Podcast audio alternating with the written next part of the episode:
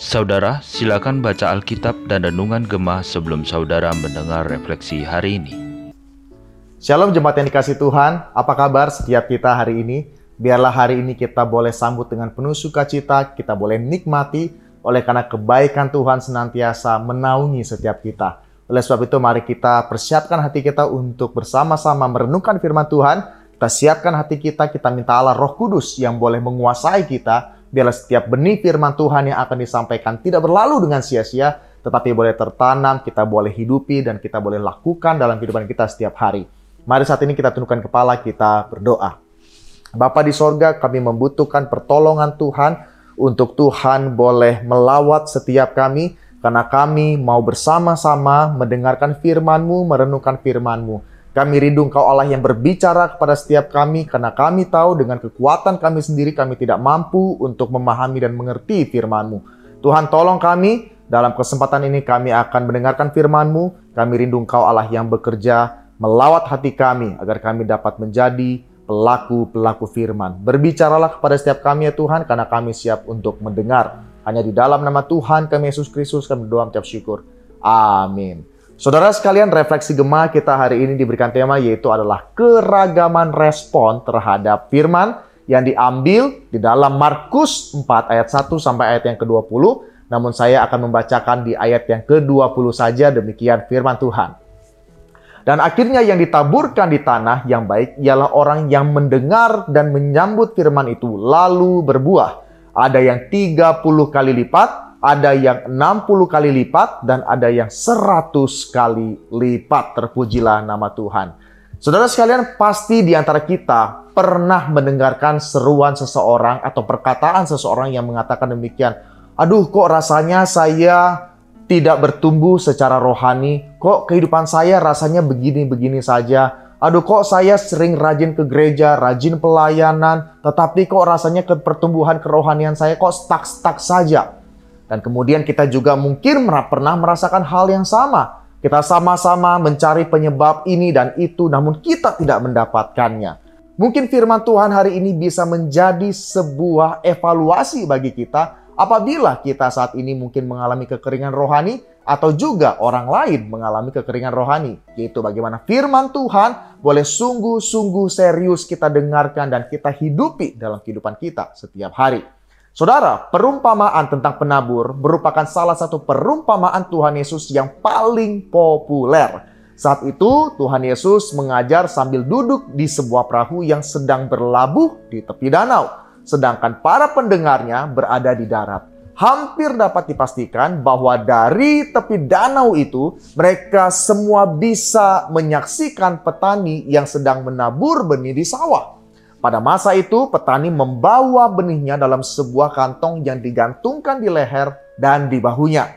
Petani menabur benih sambil berjalan, sehingga dia tidak terlalu memperhatikan bahwa benih yang ia tabur itu tidak semuanya jatuh di tanah yang baik, tetapi ada yang jatuh di pinggir jalan, ada juga yang jatuh di tanah yang tipis dan berbatu-batu, dan ada yang jatuh di semak duri. Tempat benih itu jatuh menentukan perkembangan benih tersebut. Benih yang jatuh itu di pinggir jalan bisa dimakan burung sampai habis. Benih yang jatuh di tanah yang tipis dan berbatu-batu segera tumbuh tetapi segera layu dan kering saat terkena sinar matahari. Benih yang jatuh di semak duri akan terimpit oleh semak duri itu sehingga benih itu juga mati dan tidak berbuah. Hanya benih yang jatuh di tanah yang subur saja yang bisa bertumbuh dan berbuah. Saudara sekalian, perumpamaan tentang menabur benih itu dipakai oleh Tuhan Yesus untuk menjelaskan tentang hasil dari proses menabur benih firman Allah yang bergantung pada respons pendengar. Benih yang jatuh di pinggir jalan menggambarkan orang yang mendengar firman secara tidak serius sehingga mudah lupa. Benih yang jatuh di tanah berbatu menggambarkan orang yang menerima firman dengan gembira, tetapi tanpa penghayatan, sehingga firman itu segera terlupakan saat orang itu menghadapi masalah. Benih yang jatuh di semak duri adalah orang yang mendengar firman, tetapi firman itu tergeser oleh kekhawatiran atau keserakahan. Saudara sekalian, benih yang jatuh di tanah yang baik adalah firman yang disambut dengan baik, firman yang disambut dengan penuh sukacita, dan sungguh-sungguh firman itu dihidupi dalam kehidupannya, sehingga dalam keadaan apa pun firman itu berdampak di dalam kehidupan orang tersebut. Jelas bahwa firman itu bergantung pada cara merespon seseorang, bukan pada cara firman itu ditaburkan.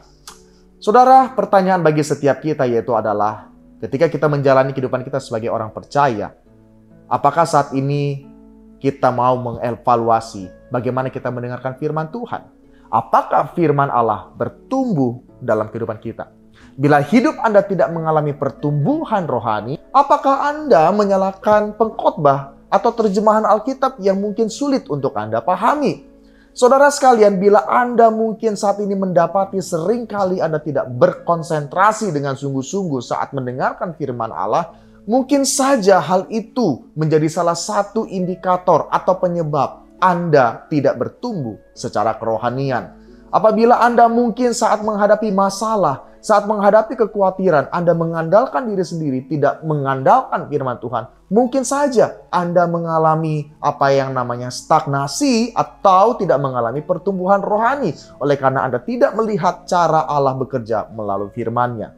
Hal ini menjadi sebuah evaluasi bagi setiap kita dan biarlah kehidupan kerohanian kita, kehidupan kekristenan kita boleh sungguh-sungguh berakar pada firman Tuhan yang bertumbuh dan dihidupi dalam kehidupan kita setiap hari.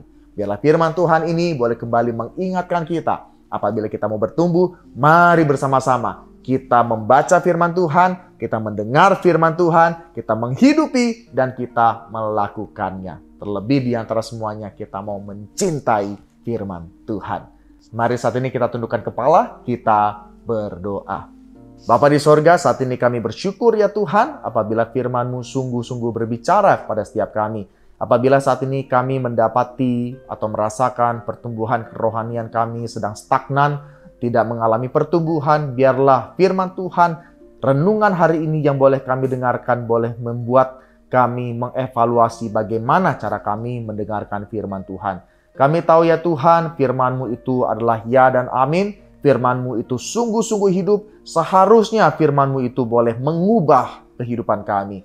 Kampuni kami ya Tuhan apabila selama ini ketika kami membaca Alkitab, kami tidak berkonsentrasi, kami hanya sekedar melewatkan begitu saja. Ketika kami mendengarkan khotbah, kami hanya uh, ingin apabila khotbah itu cepat berlalu sehingga kami boleh kembali beraktivitas seperti sedia kala. Ampuni cara kami ya Tuhan, ampuni sikap kami dan mulai sekarang kami mau sungguh-sungguh mencintai firman-Mu, mau membaca, mendengarkan, merenungkan, juga menghidupinya dalam kehidupan kami setiap hari. Karena kami rindu ya Tuhan, di dalam setiap musim kehidupan kami, firman-Mu itu boleh berbuah di dalam kehidupan kami. Berbicaralah kepada setiap kami. Tuhan tolong setiap kami. Kami mau bertumbuh di atas dasar kebenaran firman Tuhan. Terima kasih. Hanya di dalam nama Tuhan kami Yesus Kristus, kami berdoa mengucap syukur. Amin. Biarlah firman Tuhan hari ini boleh menghibur, menguatkan setiap kita. And have a nice day.